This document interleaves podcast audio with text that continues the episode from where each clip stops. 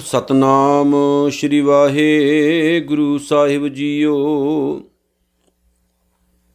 ਸਤਨਾਮ ਸ਼੍ਰੀ ਵਾਹਿਗੁਰੂ ਸਾਹਿਬ JIO.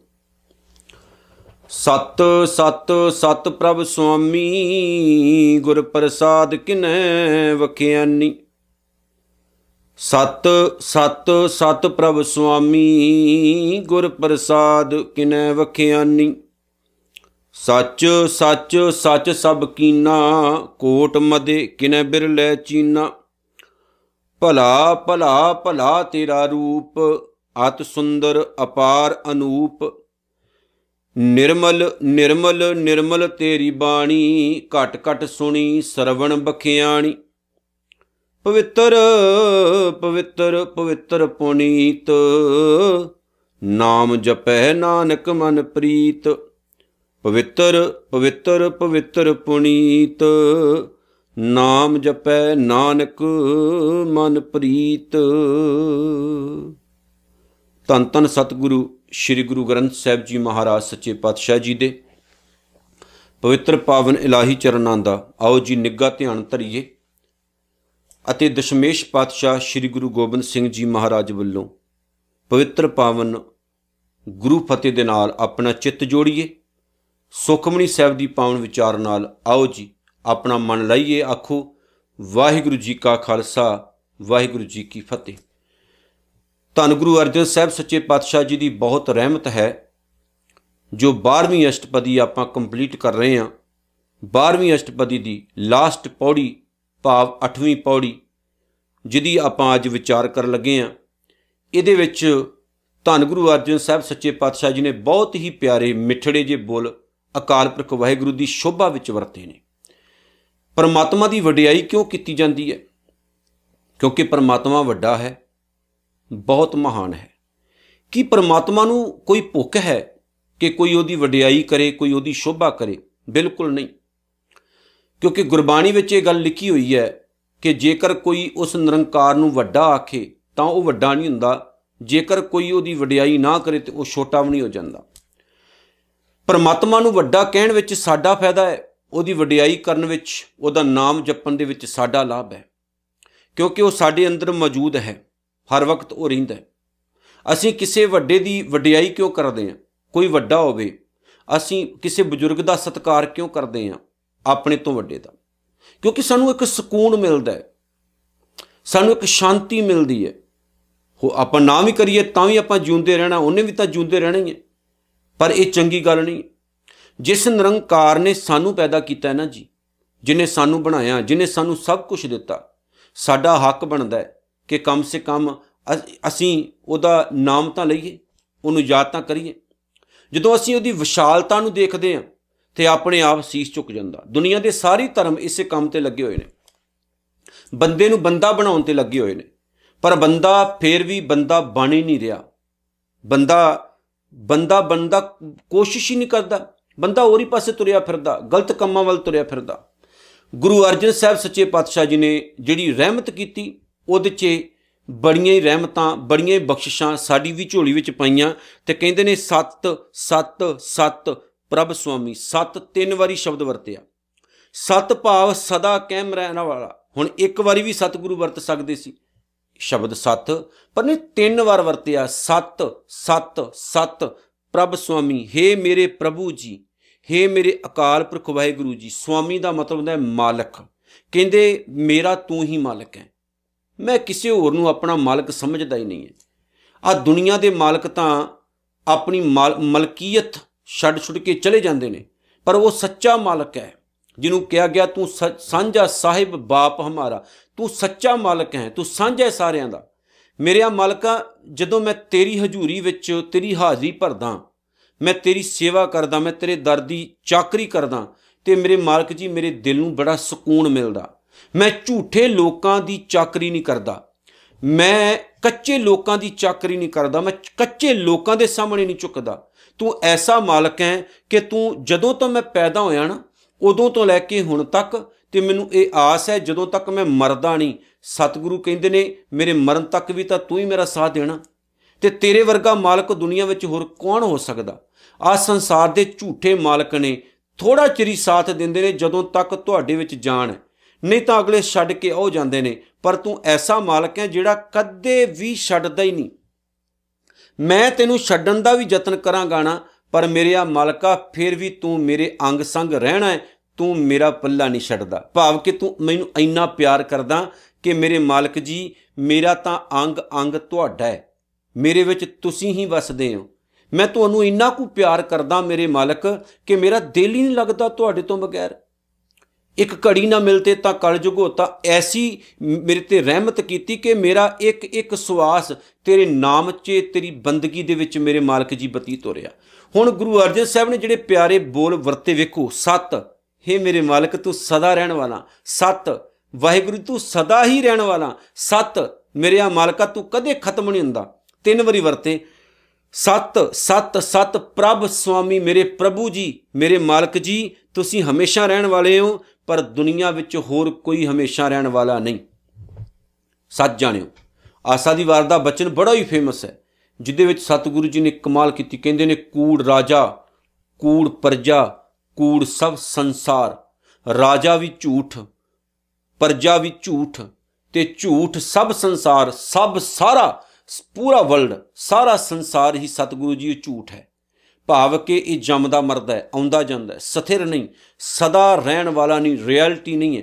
ਪਰ ਮੇਰੇ ਮਾਲਕ, ਤੂੰ ਸਦਾ ਰਹਿਣ ਵਾਲਾ। ਤੂੰ ਕਦੇ ਵੀ ਖਤਮ ਨਹੀਂ ਹੁੰਦਾ। ਸਾਡੀਆਂ ਹਜ਼ਾਰਾਂ ਨਸਲਾਂ ਆਉਣਗੀਆਂ, ਜਾਣਗੀਆਂ। ਪਰ ਤੇਰਾ, ਤੇਰੀ ਹੋਂਦ, ਤੇਰਾ ਅਸਤਿਤਵ ਹਮੇਸ਼ਾ ਕਾਇਮ ਰਹੇਗਾ। ਗੁਰਪ੍ਰਸਾਦ ਕਿਨੇ ਵਖਿਆਨੀ, ਇਹ ਜਿਹੜੀ ਗੱਲ ਹੈ ਨਾ। ਹੁਣ ਸਤਿਗੁਰੂ ਕਹਿੰਦੇ ਆ ਬੜੀ ਕੀਮਤੀ ਗੱਲ ਹੈ। ਸਤ ਸਤ ਸਤਪ੍ਰਭ ਸਵਾਮੀ ਵਾਲੀ ਜਿਹੜੀ ਗੱਲ ਹੈ, ਇਹ ਬੜੀ ਕੀਮਤੀ ਗੱਲ ਹੈ। ਇਹ ਇੰਨੀ ਕੁ ਕੀਮਤੀ ਗੱਲ ਹੈ ਕਿ ਇਹ ਗੁਰੂ ਦੀ ਮਿਹਰ ਨਾਲ, ਗੁਰਪ੍ਰਸਾਦ, ਗੁਰੂ ਦੀ ਮਿਹਰ ਨਾਲ ਕਿਨੇ ਵਖਿਆਨੀ ਕਿਸੇ ਵਿਰਲੇ ਇਨਸਾਨ ਨੇ ਪਹਿਲਾਂ ਤਾਂ ਸਮਝੀ ਹੋਵੇਗੀ, ਫਿਰ ਜਾ ਕੇ ਇਹ ਸਹੀ ਤਰੀਕੇ ਨਾਲ ਵਖਿਆਨ ਕਰੇਗਾ। ਇਹ ਕੋਈ ਮਾਮੂਲੀ ਗੱਲ ਨਹੀਂ, ਸਤ ਸਤ ਸਤਪ੍ਰਭ ਸੁਆਮੀ ਇਹ ਮਾਮੂਲੀ ਗੱਲ ਨਹੀਂ। ਜਿੰਨੇ ਸਮਝੀ ਹੈ ਨਾ, ਤੇ ਜਿੰਨੇ ਦੂਜਿਆਂ ਨੂੰ ਸਮਝਾਈ ਹੈ, ਸਮਝ ਲਓ ਉਹਦੇ ਉੱਤੇ ਗੁਰੂ ਦੀ ਕਿਰਪਾ ਹੀ ਹੈ। ਨਹੀਂ ਤਾਂ ਸੰਸਾਰ ਨੂੰ ਇਹ ਗੱਲ ਕਹਿਣੀ ਵੀ ਝੂਠ ਹੈ ਝੂਠ ਹੈ ਝੂਠ ਹੈ। ਬੜੀ ਵੱਡੀ ਗੱਲ ਹੈ। ਨਾਰਮਲ ਗੱਲ ਮੈਂ ਕਹਿ ਦਵਾਂ, ਕਹਿਣਾ ਵੀ ਸੌਖਾ ਹੋਵੇਗਾ, ਪਰ ਮੰਨਣਾ ਬੜਾ ਔਖਾ। ਕੋਈ ਦੁਨੀਆ ਦਾ ਬੰਦਾ ਮੰਨਦਾ? ਆਪਾਂ ਕਿਸੇ ਦੀ ਸੰਗੀ ਵੱਢਣ ਲੱਗਿਆਂ ਇਹ ਸੋਚਦੇ ਆ ਕਿਸੇ ਨੂੰ ਗਾਲਾਂ ਕੱਢਣ ਲੱਗਿਆਂ ਸੋਚਦੇ ਆ ਕਿਸੇ ਦਾ ਦਿਲ ਦਿਖਾਉਣ ਲੱਗਿਆਂ ਇਹ ਸੋਚਦੇ ਆ ਕਿਸੇ ਦਾ ਨੁਕਸਾਨ ਕਰਨ ਲੱਗਿਆਂ ਇਹ ਸੋਚਦੇ ਆ ਵੀ ਇੱਕ ਦਿਨ ਮਰ ਜਾਣਾ, ਖਤਮ ਹੋ ਜਾਣਾ, ਵੀ ਸੱਚਾ ਤਾਂ ਉਹੀ ਹੈ, ਆਪਾਂ ਤਾਂ ਝੂਠੇ ਆ ਸੱਚ ਜਾਣਿਓ, ਆਪਾਂ ਤਾਂ ਝੂਠੇ ਆ। ਸਦਾ ਆਪਾਂ ਰਹਿਣਾ ਨਹੀਂ, ਪਰ ਕਦੀ ਸੋਚਦੇ ਆ, ਇਹ ਬੜੀ ਵੱਡੀ ਗੱਲ ਹੈ ਇਸ ਨੂੰ ਆਪਣੇ ਮਨ ਵਿੱਚ ਧਾਰਨਾ ਕਿ ਆਪਾਂ ਝੂਠ ਹਾਂ, ਝੂਠੇ ਆ, ਸਦਾ ਨਹੀਂ ਰਹਿਣਾ। ਇਹ ਛੋਟੀਆਂ-ਮੋਟੀਆਂ ਗੱਲਾਂ ਨਹੀਂ। ਪਰ ਬੰਦਾ ਕਹਿ ਦੇਗਾ, ਪਰ ਉਹਨੂੰ ਮੰਨਦਾ ਨਹੀਂ। ਨਹੀਂ ਤਾਂ ਲੋਕ ਦੂਜਿਆਂ ਦਾ ਘਰ ਲੁੱਟਣ ਨੂੰ ਬੈਠੇ ਹੋਏ ਨੇ। ਉਹਦਾ ਵੀ ਲੁੱਟ ਕੇ ਖਾ ਲਈਏ, ਉਹਦਾ ਵੀ ਖਾ ਲਈਏ। ਪਰ ਮੰਨਦਾ ਕੌਣ ਹੈ? ਕੋਈ ਵਿਰਲਾ ਵੰਜਾ ਸੱਚ ਸੱਚ ਸੱਚ ਸਭ ਕੀਨਾ। ਹੁਣ ਸਤਿਗੁਰੂ ਨੇ ਇੱਥੇ ਤਿੰਨ ਵਾਰੀ ਸੱਚ ਸ਼ਬਦ ਵਰਤਿਆ। ਕਹਿੰਦੇ, ਮੇਰੇ ਮਾਲਕਾ, ਜੋ ਤੂੰ ਪੈਦਾ ਕੀਤਾ, ਜੋ ਕੁਝ ਉਸ ਵਾਹਿਗੁਰੂ ਨੇ ਬਣਾਇਆ, ਮਾਲਕ ਜੀ ਕਹਿੰਦੇ, ਉਹ ਅਧੂਰਾ ਨਹੀਂ ਹੈ, ਉਹ ਵੀ ਸੱਚ ਹੈ, ਮੁਕੰਮਲ ਹੈ। ਭਾਵ ਘਾਟ ਹੀ ਕੋਈ ਨਹੀਂ ਛੱਡੀ। ਜਦੋਂ ਉਹਨੇ ਨਿਰੰਕਾਰ ਨੇ ਕਾਇਨਾਤ ਸਾਜੀ ਇਹ ਬ੍ਰਹਿਮੰਡ ਸਾਜਿਆ ਮੈਂ ਕੱਲੀ ਆਪਣੀ ਧਰਤੀ ਦੀ ਗੱਲ ਨਹੀਂ ਕਰਦਾ। ਸਾਡੀ ਤਾਂ ਛੋਟੀ ਜੀ ਧਰਤੀ ਹੈ ਬ੍ਰਹਿਮੰਡ ਵਿੱਚ। ਉਹ ਵੀ ਇੰਨੀ ਕੁ ਬੇਸ਼ਕੀਮਤੀ ਹੈ ਕਿ ਕਿਆ ਬਾਤਾਂ। ਜਿਉਂਦਿਆਂ ਜੀ ਅਸੀਂ ਪੂਰੀ ਧਰਤੀ ਨੂੰ ਘੁੰਮ ਨਹੀਂ ਸਕਦੇ। ਧਰਤੀ ਦਾ ਜਰਾ ਜਰਾ, ਧਰਤੀ ਦਾ ਨਿੱਕਾ ਨਿੱਕਾ ਕੋਨਾ ਅਸੀਂ ਵੇਖ ਨਹੀਂ ਸਕਦੇ। ਪੂਰੀ ਧਰਤੀ, ਦੇਖੋ, ਤੇ ਜਿਨੇ ਬ੍ਰਹਿਮੰਡ ਸਜਿਆ ਉਹਨੇ ਬ੍ਰਹਿਮੰਡ ਨੂੰ ਮੁਕੰਮਲ ਬਣਾਇਆ। ਉਹਨੇ ਘਾਟ ਹੀ ਕੋਈ ਨਹੀਂ ਛੱਡੀ। ਅਧੂਰਾਪਨ ਕੋਈ ਛੱਡਿਆ ਹੀ ਨਹੀਂ। ਇਸ ਲਈ ਸਤਿਗੁਰੂ ਨੇ ਤਿੰਨ ਵਾਰੀ ਕਿਹਾ, ਮੇਰੇ ਮਾਲਕ ਜੀਓ, ਤੂੰ ਸਭ ਕੁਝ ਸੱਚ ਪੈਦਾ ਕੀਤਾ, ਸੱਚ ਪੈਦਾ ਕੀਤਾ, ਸੱਚ ਪੈਦਾ ਕੀਤਾ। ਤੇਰੇ ਕੰਮ ਦੇ ਵਿੱਚ ਅਧੂਰਾਪਨ ਹੈ ਹੀ ਨਹੀਂ। ਅਸੀਂ ਅਧੂਰੇ ਆ, ਅਸੀਂ ਕੰਮ ਵੀ ਅਧੂਰੇ ਕਰਦੇ ਆ। ਅਸੀਂ ਭੁੱਲ ਵੀ ਤਾਂ ਜਾਂਦੇ ਆ, ਪਰ ਤੂੰ ਅਭੁੱਲ ਹੈ ਤੇ ਤੇਰੇ ਕੰਮ ਵੀ ਸੰਪੂਰਨ ਨੇ। ਬੰਦਿਆ, ਇਹ ਗੱਲ ਯਾਦ ਰੱਖੀ, ਜੇ ਤੈਨੂੰ ਪਰਮਾਤਮਾ ਤੇ ਭਰੋਸਾ ਹੈ ਨਾ ਵਿਸ਼ਵਾਸ ਹੈ, ਤੇ ਤੈਨੂੰ ਜਿਨੇ ਬਣਾਇਆ ਤੇਰੀ ਜ਼ਿੰਦਗੀ ਜਿਨੇ ਸਾਜੀ, ਤੈਨੂੰ ਭੁੱਖਿਆਂ ਨਹੀਂ ਮਰਨ ਦੇਣ ਲਗਾਓ ਤੈਨੂੰ ਰੁਲ ਨਹੀਂ ਦੇਣ ਲਗਾਓ ਕੁਝ ਨਾ ਕੁਝ ਹਰ ਬੰਦੇ ਦਾ ਉਹਨੇ ਜਿਹੜਾ ਨਾ ਉਹ ਇੰਤਜ਼ਾਮ ਕੀਤਾ ਹੁੰਦਾ। ਅਸੀਂ ਵੈਸੇ ਹੀ ਘਬਰਾ ਕੇ ਮਰ ਜਾਂਦੇ ਉਹ ਗੱਲ ਵੱਖਰੀ, ਪਰ ਜਿਨੇ ਸਾਨੂੰ ਬਣਾਇਆ, ਉਹਦਾ ਕੀਤਾ ਹੋਇਆ ਸੰਪੂਰਨ ਹੈ, ਅਧੂਰਾ ਨਹੀਂ। ਕੋਟ ਮੱਧੇ ਕਿਨੇ ਬਿਰਲੇ ਚੀਨਾ, ਇਹ ਗੱਲ ਜਿਹੜੀ ਹੋਣ, ਜਿਹੜੀ ਸਤਿਗੁਰ ਕਹਿੰਦੇ, ਉਹ ਉੱਪਰ ਮੈਂ ਕਹੀ ਹੈ, ਇਹ ਗੱਲ ਕਰੋੜਾਂ ਵਿੱਚੋਂ ਕਿਸੇ ਇੱਕ ਨੇ ਪਛਾਣੀ ਹੈ। ਕਿਨੇ? ਕੋਟ ਮੱਧੇ ਕਿਨੇ ਬਿਰਲੇ, ਚੀਨਾ ਬਿਰਲੇ ਪਾ ਵਿਰਲਾ ਹੀ ਕੋਈ ਮਨੁੱਖ ਹੈ ਜਿਹੜਾ ਇਸ ਗੱਲ ਨੂੰ ਪਛਾਣਦਾ, ਸਮਝਦਾ ਹੈ। ਜਿਹੜੀ ਸਤਿਗੁਰ ਕਹਿੰਦੇ, ਮੈਂ ਉੱਪਰ ਦੱਸ ਕੇ ਆਇਆ, ਨਹੀਂ ਤਾਂ ਸਾਰੀ ਦੁਨੀਆ ਜਿਹੜੀ ਹੈ ਹੋਰ ਹੀ ਚੱਕਰਾਂ ਦੇ ਵਿੱਚ ਪਈ ਹੋਈ ਹੈ। ਅਗਲਾ ਸ਼ਬਦ, ਭਲਾ ਭਲਾ ਭਲਾ ਤੇਰਾ ਰੂਪ। ਹੇ ਮੇਰੇ ਮਾਲਕ, ਤੇਰਾ ਸਰੂਪ ਕਿੰਨਾ ਪਿਆਰਾ ਹੈ। ਭਲਾ, ਕਿੰਨਾ ਚੰਗਾ ਹੈ, ਕਿੰਨਾ ਪਿਆਰਾ ਹੈ। ਤੂੰ ਕਿੰਨਾ ਵਧੀਆ ਲੱਗਦਾ ਹੈ। ਮੇਰੇ ਮਾਲਕਾ, ਤੂੰ ਕਿੰਨਾ ਪਿਆਰਾ ਲੱਗਦਾ ਹੈ। ਤੇਰੀ ਸੁੰਦਰਤਾ, ਤੇਰਾ ਸਰੂਪ ਦੇਖ ਕੇ ਦਿਲ ਮੋਇਆ ਜਾਂਦਾ ਹੈ। ਅਤ ਸੁੰਦਰ, ਅਪਾਰ ਅਨੂਪ। ਮੇਰੇ ਮਾਲਕਾ, ਤੇਰੀ ਸੁੰਦਰਤਾ ਦਾ ਪਾਰਾਵਾਰੀ ਕੋਈ ਨਹੀਂ। ਵਾਹ। ਵੇਖੋ, ਇਹਨੂੰ ਪਿਆਰ ਕਹਿੰਦੇ ਆ। ਜਿਹੜੀ ਗੱਲ ਸਤਿਗੁਰੂ ਨੇ ਇੱਥੇ ਲਿਖੀ ਨਾ, ਇਹਨੂੰ ਪਿਆਰ ਕਹਿੰਦੇ ਆ, ਪਿਆਰ। ਜਦੋਂ ਸਾਡਾ ਕਿਸੇ ਨਾਲ ਪਿਆਰ ਹੋ ਜਾਏ ਨਾ, ਤਾਂ ਆਪਾਂ ਉਹਦੀ ਤਹਿ ਤੱਕ ਜਾ ਕੇ ਕਹਿੰਨੇ ਆ, ਤੇਰੇ ਵਰਗਾ ਕੋਈ ਹੋਰ ਹੈ ਹੀ ਨਹੀਂ। ਮੈਨੂੰ ਇੱਕ ਗੱਲ ਯਾਦ ਆ ਗਈ। ਬੜੀ ਸੋਹਣੀ ਗੱਲ ਮਸਕੀਨ ਜੀ ਕਥਾ 'ਚ ਸੁਣਾਇਆ ਕਰਦੇ ਹੁੰਦੇ ਸੀ, ਮੈਂ ਨੋਟ ਕੀਤੀ। ਉਹ ਕਹਿੰਦੇ, ਜਦੋਂ ਅਕਬਰ ਦੇ ਘਰ ਦੇ ਵਿੱਚ ਸਲੀਮ ਨੇ ਜਨਮ ਲਿਆ, ਜਹਾਂਗੀਰ ਦਾ ਜਿਹੜਾ ਅਸਲ ਨਾਮ ਹੈ, ਉਹ ਸਲੀਮ ਹੈ ਤੇ ਜਹਾਂਗੀਰ ਉਹਦੀ ਉਪਾਧੀ ਹੈ, ਜਿਹੜਾ ਉਹਨੇ ਤਖਤ ਤੇ ਬੈਠੇ, ਜਦੋਂ ਬੈਠਾ ਉਹ ਤਖਤ ਉੱਤੇ, ਤਾਂ ਉਹਨੇ ਆਪਣਾ ਨਾਮ ਜਹਾਂਗੀਰ ਵਰਤਿਆ ਸੀ, ਜਹਾਂਗੀਰ। ਉਹਦਾ ਅਸਲ ਨਾਮ ਸਲੀਮ ਹੈ। ਜਦੋਂ ਕਹਿੰਦੇ ਸਲੀਮ ਪੈਦਾ ਹੋਇਆ ਨਾ, ਤੇ ਸਲੀਮ ਇੰਨਾ ਕੁ ਸੋਹਣਾ ਸੀ ਕਿ ਅਕਬਰ ਨੂੰ ਨਾ ਉਹਦੇ ਤੋਂ ਇਲਾਵਾ ਦਿਸਦਾ ਹੀ ਕੋਈ ਹੋਰ ਨਹੀਂ ਸੀ। ਘਰ ਦੇ ਵਿੱਚ ਉਹਦੀ ਗੋਲੀ ਸੀ ਨੌਕਰਾਨੀ ਕੰਮ ਕਰਨ ਵਾਲੀ ਸੀ। ਇੱਕ ਦਿਨ ਉਹਨੇ ਉਹਨੂੰ ਕਿਹਾ ਵੀ ਤੈਨੂੰ ਮੇਰੇ ਬੱਚੇ ਤੋਂ ਇਲਾਵਾ ਕੋਈ ਦੁਨੀਆ 'ਚ ਐਸਾ ਬੱਚਾ ਹੈ ਜਿਹੜਾ ਮੇਰੇ ਬੱਚੇ ਵਰਗਾ ਹੋਵੇ ਜਾਂ ਮੇਰੇ ਬੱਚੇ ਤੋਂ ਵੀ ਵੱਧ ਸੋਹਣਾ ਹੋਵੇ? ਤਾਂ ਉਹਨੇ ਕਿਹਾ, ਹਾਂ, ਹੈ। ਅਕਬਰ ਹੀ ਬੜਾ ਹੈਰਾਨ ਹੋ ਗਿਆ। ਉਹ ਕਹਿੰਦਾ, ਜੇ ਮੇਰੇ ਮੁੰਡੇ ਤੋਂ, ਮੇਰੇ ਬੱਚੇ ਤੋਂ ਸੋਹਣਾ ਕੋਈ ਬੱਚਾ ਹੋ, ਤੂੰ ਲੈ ਆਵੇਂ। ਤਾਂ ਮੈਂ ਤੈਨੂੰ ਗਹਿਣੇ ਨਾਲ ਭਰ ਦਵਾਂਗਾ, ਪਰ ਮੈਨੂੰ ਲੱਗਦਾ ਕੋਈ ਦੁਨੀਆ 'ਚ ਹੋਣਾ ਨਹੀਂ। ਉਹ ਵਿਚਾਰੀ ਆਪਣੇ ਘਰ ਗਈ। ਘਰੋਂ ਜਦੋਂ ਉਹ ਵਾਪਸ ਮੁੜੀ ਤਾਂ ਇੱਕ ਗੰਦੇ ਜਿਹੇ ਕੱਪੜਿਆਂ ਦੇ ਵਿੱਚ, ਲੀਰਾਂ ਦੇ ਵਿੱਚ ਇੱਕ ਲਪੇਟਿਆ ਹੋਇਆ ਬੱਚਾ ਜਿਹੜਾ ਸੀ, ਉਹਨੇ ਅਕਬਰ ਦੇ ਸਾਹਮਣੇ ਰੱਖ ਦਿੱਤਾ। ਅਕਬਰ ਪਛਾਣ ਹਟ ਗਿਆ ਕਿਉਂਕਿ ਬੁਰਾ ਹਾਲ ਬੱਚੇ ਦਾ। ਜਿਹੜੇ ਕੱਪੜੇ ਜਿਹੜੇ ਉਹਦੇ ਮੈਲੇ ਕੁਚੈਲੇ ਕੱਪੜੇ, ਬੁਰਾ ਹਾਲ ਬੂ ਆਵੇ ਕੱਪੜਿਆਂ ਤੋਂ। ਅਕਬਰ ਪਛਾਣ ਹਟ ਗਿਆ। ਉਸ ਉਸ ਨੇ ਉਸ ਨੌਕਰਾਨੀ ਨੇ ਅਕਬਰ ਨੂੰ ਕਿਹਾ, ਮੇਰੇ ਸ਼ਾਹੇ ਸ਼ਹਿਨशाह ਆ ਜਿਹੜਾ ਬੱਚਾ ਹੈ ਨਾ, ਇਹ ਸਲੀਮ ਤੋਂ ਹਜ਼ਾਰਾਂ ਗੁਣਾ ਸੋਹਣਾ ਹੈ। ਹਜ਼ਾਰਾਂ ਗੁਣਾ ਸੋਹਣਾ ਹੈ। ਅਕਬਰ ਕਹਿੰਦਾ, ਮੇਰਾ ਮੁੰਡਾ ਇੰਨਾ ਸੋਹਣਾ ਸੁਨੱਖਾ, ਤੂੰ ਇਹਨੂੰ ਕਾਲੇ ਜੇ ਬੱਚੇ ਨੂੰ ਕਹਿੰਦੀ ਐ ਸਲੀਮ ਤੋਂ ਹਜ਼ਾਰਾਂ ਗੁਣਾ ਸੋਹਣਾ, ਉਹ ਕਿਵੇਂ? ਉਹਨੇ ਅੱਗੋਂ ਕਿਹਾ, ਇਹ ਇੱਥੋਂ ਪੈਦਾ ਹੋਇਆ, ਇਹ ਮੇਰੇ ਢਿੱਡ ਤੋਂ ਪੈਦਾ ਹੋਇਆ ਹੈ, ਇਹ ਮੇਰੇ ਤੋਂ ਪੈਦਾ ਹੋਇਆ ਹੈ ਤੇ ਮੈਨੂੰ ਲੱਗਦਾ ਹੈ ਕਿ ਇਹਦੇ ਤੋਂ ਸੋਹਣਾ ਦੁਨੀਆ ਵਿੱਚ ਕੋਈ ਹੋਰ ਹੋਣਾ ਹੀ ਨਹੀਂ, ਭਾਵੇਂ ਇਹ ਰੰਗ ਦਾ ਕਾਲਾ ਹੈ, ਪਰ ਮੈਨੂੰ ਲੱਗਦਾ ਵੀ ਦੁਨੀਆ ਵਿੱਚ ਇਹਦੇ ਤੋਂ ਸੋਹਣਾ ਕੋਈ ਹੋਰ ਹੋਣਾ ਹੀ ਨਹੀਂ। ਜਿਹਨੂੰ ਆਪਾਂ ਪਿਆਰ ਕਰਦੇ ਹੋਈਏ ਨਾ, ਉਹ ਭਾਵੇਂ ਜਿੰਨਾ ਮਰਜ਼ੀ ਮਾੜਾ ਵੀ ਕਿਉਂ ਨਾ ਆਵੇ, ਸਾਨੂੰ ਉਹਦੇ ਵਿੱਚ ਗੁਣ ਦਿਸਦੇ ਨੇ। ਜੇ ਤੁਸੀਂ ਕਰਦੇ ਹੋ, ਨਿਰੰਕਾਰ ਨੂੰ ਪਿਆਰ ਕਰਨ ਵਾਲਿਆਂ ਵਿੱਚ, ਜਿਹੜੇ ਨਿਰੰਕਾਰ ਨੂੰ ਪਿਆਰ ਕਰਦੇ ਨੇ, ਉਹਨਾਂ ਨੂੰ ਰੱਬ ਦੇ ਵਿੱਚ ਨਿਰੰਕਾਰ 'ਚ ਔਗਣ ਥੋੜੀ ਦਿਸਦੇ। ਔਗਣ ਉਹਨਾਂ ਨੂੰ ਦਿਸਦੇ ਆ ਜਿਨ੍ਹਾਂ ਨੇ ਪਿਆਰ ਕੀਤਾ ਹੀ ਨਹੀਂ। ਜਿਹੜੇ ਮੰਗਾ ਹੀ ਮੰਗਦੇ ਆ, ਇਸ ਲਈ ਸਤਿਗੁਰ ਕਹਿੰਦੇ ਨੇ, ਜਿਸ ਪਿਆਰੇ ਸਿਓ ਨੇ ਤਿਸ ਆਗੇ ਮਰ ਚੱਲੀਏ ਜਿੰਨੂੰ ਪਿਆਰ ਕਰਦੇ ਹੋਈਏ ਨਾ, ਉਹਦੇ ਅੱਗੇ ਹੰਕਾਰ ਨਹੀਂ ਰੱਖੀਦਾ, ਮਰ ਕੇ ਚੱਲੀਦਾ, ਨਿਵ ਕੇ ਚੱਲੀਦਾ। ਇਹ ਗੁਰੂ ਅੰਗਦ ਸਾਹਿਬ ਕਹਿੰਦੇ ਨੇ, ਤੇ ਜੇ ਗੁਰੂ ਨਾਨਕ ਨੂੰ ਪਿਆਰ ਕਰਦਾ ਸਿੱਖਾ, ਤਾਂ ਗੁਰੂ ਨਾਨਕ ਦੇ ਅੱਗੇ ਮਰ ਕੇ ਚੱਲ, ਭਾਵ ਹੰਕਾਰ ਛੱਡ ਕੇ ਚੱਲ। ਤੇ ਜੇ ਰੱਬ ਨਾਲ ਪਿਆਰ ਕਰਦੇ ਹੋ, ਤੇ ਦਿਲ ਦੀ ਸਾਂਝ ਬਣਾ ਕੇ ਰੱਖੋ, ਫਿਰ ਤੁਹਾਨੂੰ ਪ੍ਰਮਾਤਮਾ ਦਾ ਰੂਪ ਸੁੰਦਰ ਦਿਸੇਗਾ। ਤੁਹਾਨੂੰ ਗੁਲਾਬ ਦੀਆਂ ਪੱਤੀਆਂ ਵਿੱਚ ਵੀ ਹੋਈ, ਤੁਹਾਨੂੰ ਬੱਤਕਾਂ ਵਿੱਚ ਵੀ ਹੋਈ, ਤੁਹਾਨੂੰ ਮੋਰਾਂ ਵਿੱਚ ਵੀ ਹੋਈ, ਤੁਹਾਨੂੰ ਨਿੱਕੇ ਤੋਂ ਵੱਡੇ ਪੰਛੀ ਵਿੱਚ ਵੀ ਹੋਈ, ਤੁਹਾਨੂੰ ਕੁਦਰਤ ਵਿੱਚ ਝੂਮਦਾ ਹੋਇਆ ਹੋਇਆ ਵੀ ਉਹੀ ਦਿਸੇਗਾ। ਭਾਵ ਜੀਵਨ ਆਨੰਦੀ ਬਣ ਜਾਂਦਾ ਬੰਦੇ ਦਾ। ਬੰਦੇ ਦੀ ਤੱਕਣੀ ਹੋਰ ਹੋ ਜਾਂਦੀ ਹੈ, ਬੰਦੇ ਦੀ ਉੱਠਣੀ, ਬੈਠਣੀ ਹੋਰ ਹੋ ਜਾਂਦੀ ਹੈ, ਜਦੋਂ ਇਨਸਾਨ ਦੇ ਅੰਦਰ ਉਹਦਾ ਅਹਿਸਾਸ ਹੁੰਦਾ, ਉਹਦਾ ਆਨੰਦ ਆਉਂਦਾ ਹੈ, ਕਿਉਂਕਿ ਜਿਨਨੇ ਪਾਲਿਆ ਨਾ ਪਿਆਰਿਓ, ਇਹ ਉਹਦੀ ਅਵਸਥਾ ਹੈ।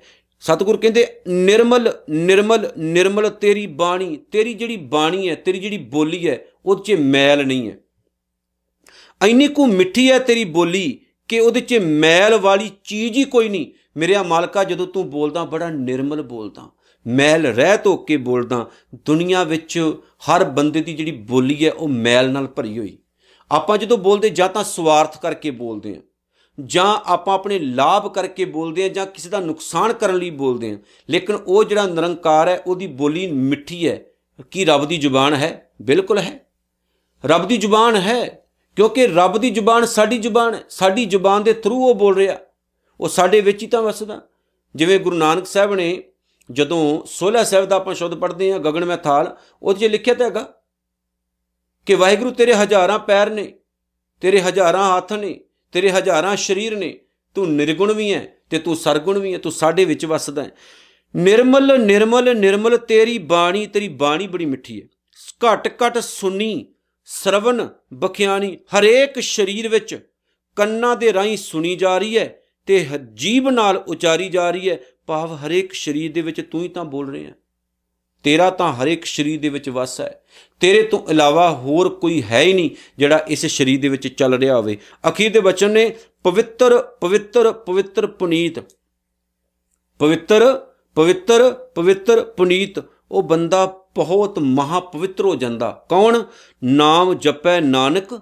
ਮਨ ਪ੍ਰੀਤ ਜਿਹੜਾ ਇਨਸਾਨ ਪ੍ਰਮਾਤਮਾ ਦਾ ਨਾਮ ਜਪਦਾ ਹੈ ਤੇ ਜਿਹਦੇ ਮਨ ਵਿੱਚ ਪ੍ਰਮਾਤਮਾ ਦੇ ਨਾਮ ਦੀ ਪ੍ਰੀਤ ਪੈਦਾ ਹੋ ਜਾਂਦੀ, ਜਿਹਨੂੰ ਪ੍ਰਮਾਤਮਾ ਦੇ ਪ੍ਰਤੀ ਖਿੱਚ ਪੈਦਾ ਹੋ ਜਾਂਦੀ ਹੈ, ਉਹਦੇ ਤੋਂ ਜ਼ਿਆਦਾ ਵੱਡਾ, ਮਹਾਨ ਤੇ ਪਾਕ, ਪਵਿੱਤਰ ਇਨਸਾਨ ਇਸ ਪੂਰੀ ਕਾਇਨਾਤ ਵਿੱਚ ਕੋਈ ਹੋਰ ਹੈ ਹੀ ਨਹੀਂ, ਜਿਹਨੂੰ ਪਿਆਰ ਹੋ ਗਿਆ ਨਿਰੰਕਾਰ ਨਾਲ। ਸੱਚ ਜਾਣਿਓ, ਜਿਹਨੂੰ ਰੱਬ ਨਾਲ ਪਿਆਰ ਹੋ ਗਿਆ ਨਾ, ਫਿਰ ਉਹ ਕੀ ਕਹਿੰਦਾ ਸਾਚੀ ਪ੍ਰੀਤ ਹਮ ਤੁਮਸਿਓ ਜੋਰੀ। हे ਮਾਲਕਾ, ਮੈਂ ਤੇਰੇ ਨਾਲ ਜਦੋਂ ਤੋਂ ਪਿਆਰ ਪਾਇਆ ਤੇ ਮੇਰਾ ਪਿਆਰ ਝੂਠਾ ਨਹੀਂ ਹੈ, ਸੱਚ ਜਾਣਿਓ, ਸੱਚਾ ਹੈ।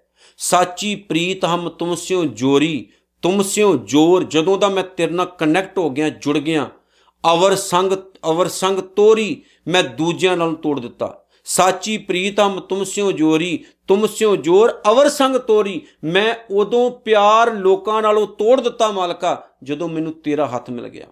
ਕਿਉਂਕਿ ਮੈਨੂੰ ਪਤਾ ਲੱਗ ਗਿਆ, ਦੁਨੀਆ ਸਵਾਰਥ ਦੀ ਭਰੀ ਹੋਈ ਹੈ, ਸੰਸਾਰ ਨਾਲ ਕੀ ਪਿਆਰ ਕਰਨਾ? ਦੁਨੀਆ ਨਾਲ ਪਿਆਰ ਕਰਨ ਦਾ ਫਾਇਦਾ ਹੀ ਕੋਈ ਨਹੀਂ। ਜੇ ਪਿਆਰ ਕਰਨਾ ਮੈਂ ਤੇਰੇ ਨਾਲ ਕਰਾਂ, ਤੇ ਮੈਂ ਮਾਲਕ ਜੀ, ਐਸਾ ਤੇਰੇ ਨਾਲ ਪਿਆਰ ਪਾਇਆ ਕਿ ਮੈਨੂੰ ਦੁਨੀਆ ਹੀ ਭੁੱਲ ਗਈ। ਸੋ ਜੇ ਤਾਂ ਪਿਆਰ ਕਰਨ ਵਾਲੀਆਂ ਸ਼ਖਸੀਅਤਾਂ ਵਿਖੀਏ, ਹੁਣ ਗੁਰੂ ਨਾਨਕ ਸਾਹਿਬ ਦੀ ਪਾਉਣ ਬਾਣੀ ਪੜ੍ਹ ਲਓ। ਇੱਕ ਬੜਾ ਕਿੰਨਾ ਪਿਆਰਾ ਬਚਨ ਹੈ, ਬਬੀਹਾ ਅੰਮ੍ਰਿਤ ਵੇਲੇ ਬੋਲਿਆ, ਤਾਂ ਦਰ ਸੁਣੀ ਪੁਕਾਰ ਮੇਘਿਆ ਨੂੰ ਫਰਮਾਨ ਹੋਵਾ, ਵਰਸੋ ਕਿਰਪਾ ਤਰ ਕਿੰਨੇ ਪਿਆਰੇ ਮਿੱਠੇ ਬੋਲ ਨੇ। ਕਿੰਨੇ ਪਿਆਰੇ ਮਿੱਠੇ ਬੋਲ ਨੇ। ਜਦੋਂ ਸਤਿਗੁਰੂ ਜੀ ਆਪਣੀ ਪਾਵਨ ਬਾਣੀ ਵਿੱਚ ਉਹਦੀ ਗੱਲ ਕਰਦੇ ਨੇ, ਕਹਿੰਦੇ ਨੇ, ਬੱਬੀਏ ਵਰਗਾ ਜੀਵਨ ਹੋਵੇ। ਕੋਇਲ ਵਰਗਾ ਜੀਵਨ ਹੋਵੇ। ਵੇਖੋ, ਕੋਇਲ ਦਾ, ਕੋਇਲ ਦੇ ਪਿਆਰ ਦੀ ਗੱਲ ਹੈ। ਹੁਣ ਬਾਬਾ ਫਰੀਦ ਸਾਹਿਬ ਨੇ ਲਿਖਿਆ ਕੋਇਲ ਬਾਰੇ। ਕਹਿੰਦੇ, ਕਾਲੀ ਕੋਇਲ, ਤੂੰ ਕਿਤ ਗੁਣ ਕਾਲੀ? ਤੂੰ ਕਿਉਂ ਕਾਲੀਆਂ ਇੰਨੀ? ਕੋਇਲ ਦੀ ਗੱਲ ਕਰਦੇ ਨੇ ਕੋਇਲ, ਤੇਰੀ ਆਵਾਜ਼ ਇੰਨੀ ਮਿੱਠੀ, ਤੂੰ ਕਾਲੀ ਕਿਉਂ? ਕਾਲੀ ਕੋਇਲ, ਤੂੰ ਕਿਤ ਗੁਣ ਕਾਲੀ? ਉਹ ਕਹਿੰਦੀ, ਆਪਣੇ ਪ੍ਰੀਤਮ ਕਹਿ, ਹਉ ਬਿਰਹੋਂ ਜਾਲੀ। ਮੈਂ ਆਪਣੇ ਪਿਆਰੇ ਦੇ ਪਿਆਰ ਵਿੱਚ ਸੜ ਬਲ ਕੇ ਕੋਲਾ ਹੋ ਗਈ। ਭਾਵ ਕਿ ਉਹਦਾ ਵਿਛੋੜਾ ਮੈਂ ਸਹਿਣ ਨਹੀਂ ਕਰ ਸਕਦੀ। ਆਵਾਜ਼ ਹੀ ਆਵਾਜ਼ ਰਹਿ ਗਈ, ਸ਼ਰੀਰ ਕਾਲਾ ਹੋ ਗਿਆ। ਇਹ ਐਗਜ਼ਾਮਪਲ ਹੈ। ਭਾਵ ਕਿ ਜਦੋਂ ਅਸੀਂ ਉਹਦੇ ਤੋਂ ਦੂਰ ਹੋਈਏ, ਤਾਂ ਤਾਂ ਸਾਡੀ ਜ਼ਿੰਦਗੀ ਖਤਮ ਹੋਣ ਕਿਨਾਰੇ ਆ ਜਾਵੇ। ਸਾਨੂੰ ਇਦਾਂ ਲੱਗੇ, ਇੱਕ ਘੜੀ ਨਾ ਮਿਲਤੇ ਤਾਂ ਕਲਯੁਗ ਹੋਤਾ ਬਸ ਉਹਦੇ ਤੋਂ ਬਗੈਰ ਜ਼ਿੰਦਗੀ ਮੌਤ ਹੈ। ਵੀ ਜੇ ਮੈਂ ਤੇਰੇ ਨਾਲ ਜੁੜਿਆ ਤਾਂ ਮੈਂ ਅੰਮ੍ਰਿਤ ਵਰਗਾ ਜੀਵਨ ਬਤੀਤ ਕਰ ਰਿਹਾ ਜੇ ਮੈਂ ਤੇਰੇ ਤੋਂ ਦੂਰ ਹਾਂ ਤੇ ਇਦਾਂ ਲੱਗੇ ਮੈਨੂੰ ਮੌਤ ਆ ਗਈ ਹੈ, ਮੈਂ ਮਰਨ ਵਾਲਾ ਸੋ ਇਹ ਸਾਰੀਆਂ ਗੱਲਾਂ ਜਿਹੜੀਆਂ ਸਤਿਗੁਰੂ ਨੇ ਦਸੀਆਂ ਨੇ ਕਈਆਂ ਨੇ, ਉਹਨਾਂ ਨੂੰ ਪੱਲੇ ਬਣੀਏ ਫੋਲੋ ਕਰੀਏ, ਰੱਬ ਨਾਲ ਸੱਚੇ ਦਿਲ ਤੋਂ ਪਿਆਰ ਕਰੀਏ। ਤੇ ਦੁਨੀਆ ਵੀ ਸੋਹਣੀ ਲੱਗਣੀ ਸ਼ੁਰੂ ਹੋ ਜਾਏਗੀ। 12ਵੀਂ ਅਸ਼ਟਪਦੀ ਸਤਿਗੁਰੂ ਦੀ ਕਿਰਪਾ ਨਾਲ ਸਮਾਪਤ ਹੋਈ। ਇਤਨੀਆਂ ਬੇਨਤੀਆਂ ਸਵਾਰ ਕਰਨੀਆਂ। ਭੁੱਲ ਚੁੱਕ ਦੀ ਖਿਮਾ ਜੀ। ਨਾਨਕ ਨਾਮ ਚੜ੍ਹਦੀ ਕਲਾ, ਤੇਰੇ ਭਾਣੇ ਸਰਬੱਤ ਦਾ ਭਲਾ। ਵਾਹਿਗੁਰੂ ਜੀ ਕਾ ਖਾਲਸਾ ਵਾਹਿਗੁਰੂ ਜੀ ਕੀ ਫਤਿਹ।